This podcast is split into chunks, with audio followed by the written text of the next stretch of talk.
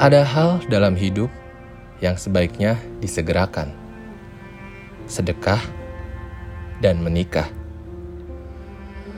Ada pula hal dalam hidup yang kita harap berlangsung singkat.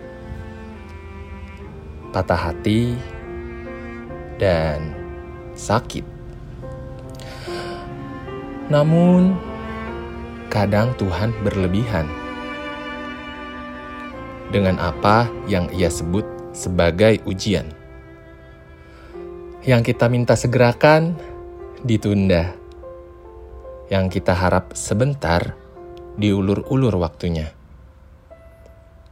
Seandainya bisa, aku mau mengintip Laul Mahfuz dan membaca setidaknya 10 halaman.